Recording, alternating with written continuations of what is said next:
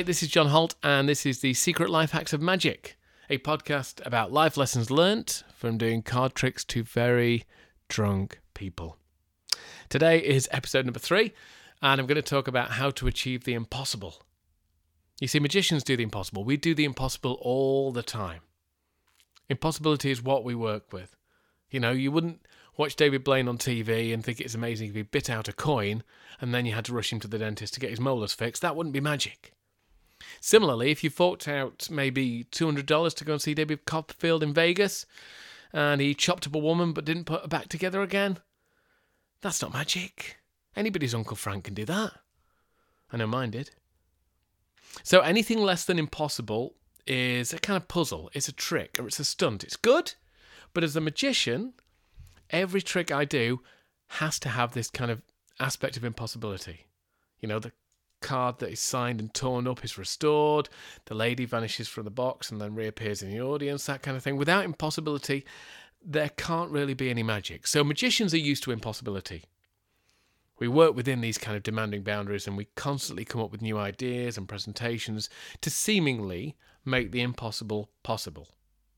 You know, without this kind of ability and willingness to challenge the impossible, magic wouldn't move on. It wouldn't advance, and tricks would just become really kind of obvious and transparent. But the truth is, tricks don't. Magic's really popular at the moment. Playing cards continue to be found in a myriad of different ways. Rabbits and silk streamers are produced from these otherwise empty boxes, and people are reading minds. You know, we're leaving even the most savviest of audiences baffled with all these tricks.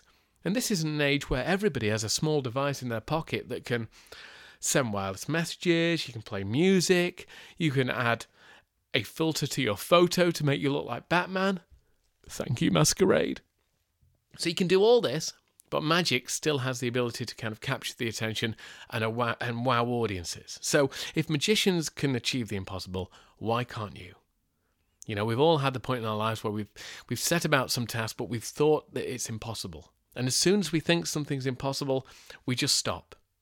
Or even worse, we kind of make a, a really half hearted attempt. Just something as a kind of gesture, just so we can result in failure and then go, well, you know, I told you it was impossible. I told you. It's, it's impossible. You know, Edison apparently tried 2,000, 1,000, 10,000, depending on which story you listen to, times to create this light bulb. Colonel Sanders trudged up and visited 60 odd restaurants to sell his chicken idea. What makes people like that do that? I've no idea, but clearly in their minds, they're not trying to achieve something that they thought was impossible. You know, it was either Napoleon Hill or might even have been his brother Benny.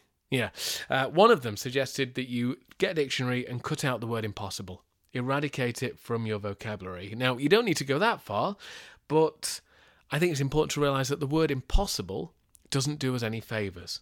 It presupposes that it won't be done. So, if you find yourself with an impossible goal that's kind of presently out of your reach and you're struggling with, I thought it would be useful to come up with some ideas that could help. So, I've come up with three things that will help you with impossible goals. The first one is downgrade the impossible.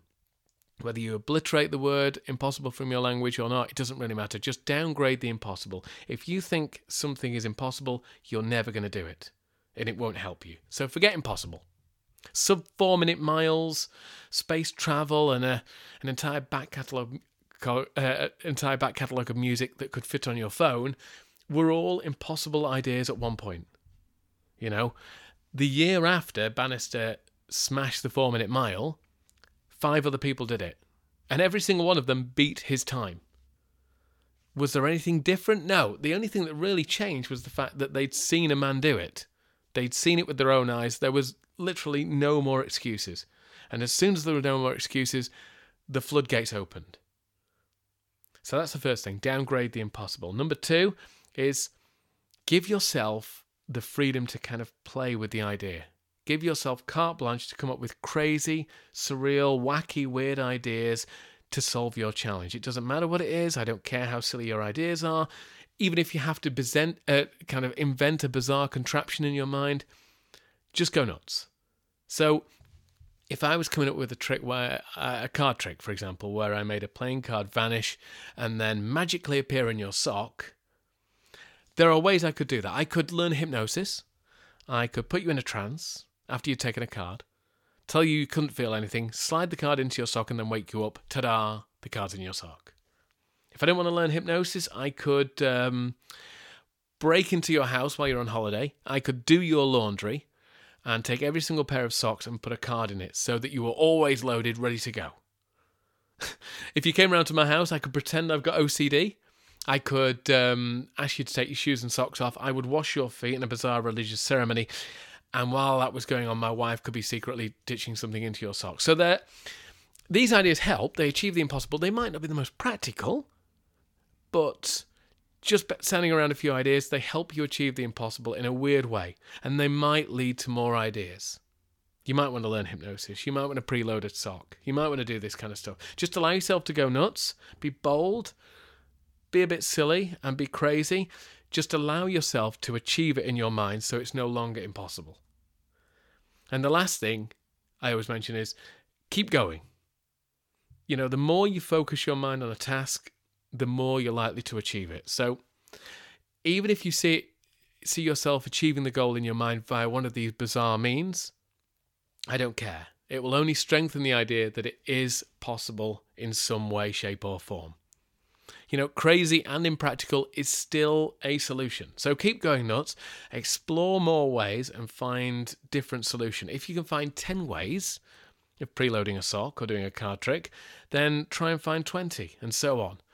The more you get, the better.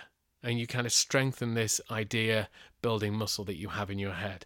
So go nuts, just build up more ideas, and then you can investigate them and look at the little ideas like maybe I can learn hypnosis doing this. Maybe I can preload a sock, not via this way, but via this way.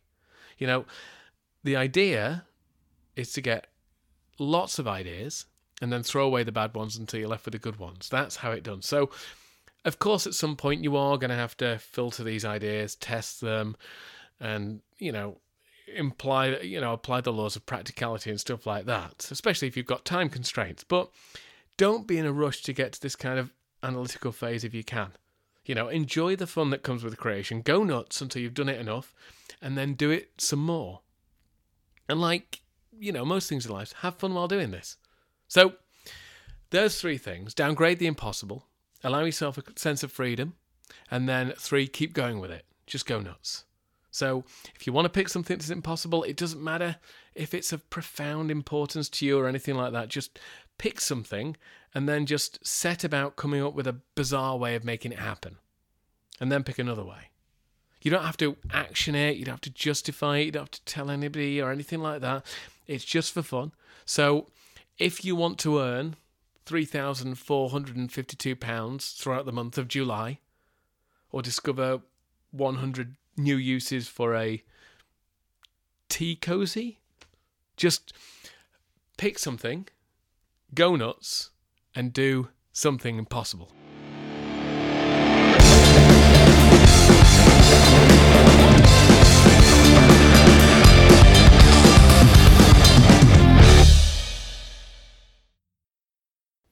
Hi, me again. Just wanted to say a big thank you for downloading the podcast. I really appreciate it.